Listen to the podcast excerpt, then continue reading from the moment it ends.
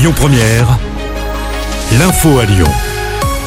Bonjour Rémi, bonjour Jam et bonjour à tous. À la une, bonne nouvelle à Lyon, le pont Lafayette rouvre à la circulation ce mercredi. L'ouvrage était en travaux depuis début juin. Durant les travaux, une voie dédiée aux voitures a notamment été supprimée pour laisser plus de place aux cyclistes et aux piétons. Le pont Paul Bocuse, également en travaux cet été, rouvre également aujourd'hui. Les accès piétons et cyclistes avaient été maintenus. L'actualité locale, c'est aussi cette agression transphobe dans notre agglomération. 3 personnes d'une vingtaine d'années ont été agressées par 3 autres personnes en centre-ville de Saint Priest. L'un des suspects aurait porté un coup de marteau à l'une des victimes. Les 3 victimes qui auraient également été insultées et rackettées.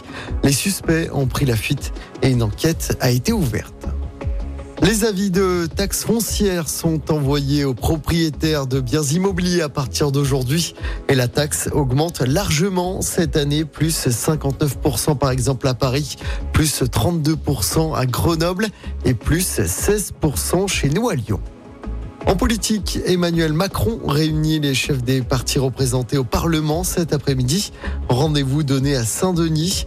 L'opposition de gauche se dit sans illusion et boycottera le dîner prévu dans la foulée. Le président de la République souhaite une initiative politique d'ampleur pour aboutir à des consensus. Une bonne nouvelle maintenant pour les fans de cinéma à Lyon. Le dernier film d'Hayao Miyazaki, réalisateur notamment du Voyage de Chihiro, sera diffusé en avant-première à Lyon. Ce sera le 17 octobre lors du Festival Lumière. Le long métrage d'animation s'appelle Le garçon et le héron. Il sortira en France juste après le 1er novembre. Film qui a déjà réalisé près de 5 millions d'entrées au Japon. On passe au sport en tennis. Je rappelle la grosse déception pour Caroline Garcia à l'US Open. La Lyonnaise est éliminée dès le premier tour du tournoi. Lourde défaite hier en 2-7 contre la Chinoise Wang, pourtant 114e joueuse mondiale. Score final 6-4, 6-1. C'est également terminé pour l'autre Lyonnaise, Elsa Jacquemot. Et puis en football, l'OL s'active pour renforcer son effectif à 2 jours de la fin du mercato. L'attaquant Mama Baldé va s'engager avec l'OL aujourd'hui. Le buteur de Troyes est arrivé hier soir et devait passer sa visite médicale ce matin. Il sera prêté une saison avec une option d'achat d'environ 8 millions d'euros. Mama Baldé arrive pour être la doublure d'Alexandre Lacazette en attaque. L'OL qui souhaite désormais recruter un numéro 6 d'envergure.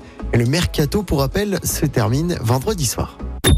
Écoutez votre radio Lyon Première en direct sur l'application Lyon Première, lyonpremière.fr et bien sûr à Lyon sur 90.2 FM et en DAB+.